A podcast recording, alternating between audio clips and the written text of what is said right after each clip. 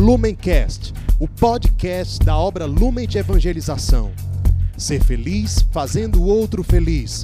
Acesse lumencerfeliz.com.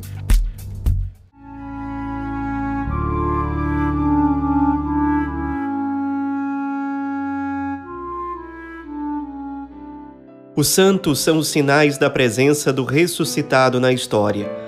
Hoje, dia 23 de março, celebramos São Turíbio de Mongrovejo. Nosso santo de hoje nasceu em Maiorca, na Espanha, no ano de 1538. Nasceu numa família rica, nobre e muito com a ajuda do tio dele, que era cônego, ele estudou por várias universidades importantes da Espanha, chegou a fazer doutorado em Direito, em Oviedo, chegou a iniciar sua preparação para o sacerdócio, recebeu a tonsura sobre a cabeça, mas decidiu não complementar essa formação. Ele acabou chamando muito a atenção do rei da Espanha na época, que era Filipe II, e Filipe II, vendo todas as qualidades dele, o chamou para ser presidente do Tribunal da Inquisição em Granada, mesmo que ele fosse leigo, o que não era comum. Geralmente, somente sacerdotes ocupavam esse tipo de missão, e ele ocupou com muita altivez moral, com muita correção, e Filipe II começou a enfrentar muitos problemas relacionados ao Peru, que era uma colônia espanhola na época. E para resolver os problemas com o Peru, ele pensou em mandar São Turíbio como arcebispo para Peru. Então ele conversou com o Papa, que então era o Papa Gregório XIII. O Papa consentiu. Foi difícil convencer São Turíbio, mas ele aceitou.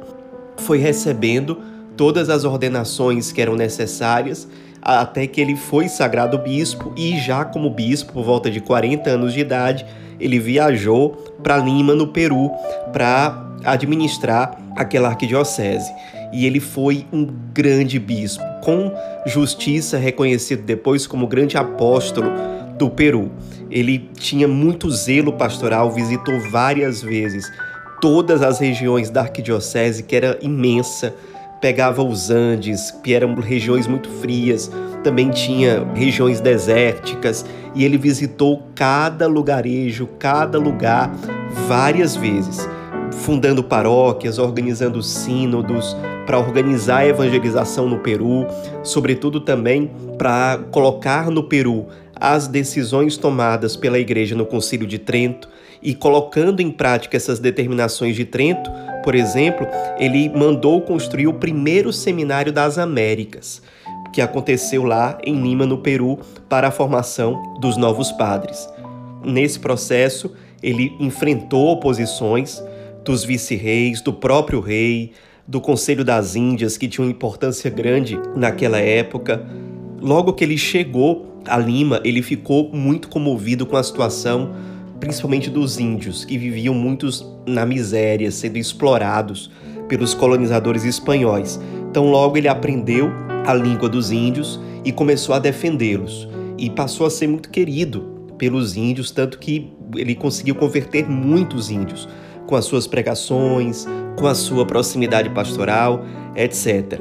E numa dessas vezes em que ele estava em visita pastoral, bem longe da cidade de Lima, ele ficou muito doente, viu que a morte se aproximava, decidiu doar todos os seus bens, inclusive suas roupas, para os pobres e acabou morrendo com 68 anos de idade no dia 23 de março de 1606, sendo canonizado pouco mais de um século depois, no ano de 1726, pelo Papa Bento XIII, que nessa mesma cerimônia o instituiu como apóstolo e padroeiro do Peru.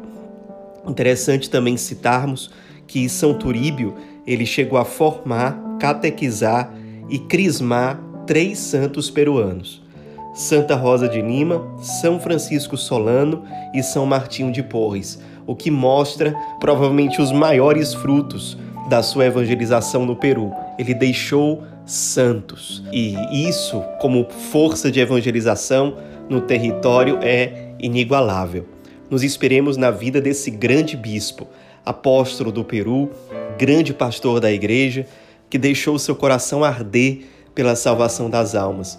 Nos inspiremos para que nós também sejamos resposta e não tenhamos receio de ir ao encontro dos nossos irmãos pela salvação das almas. São Turíbio de Mongrovejo, rogai por nós.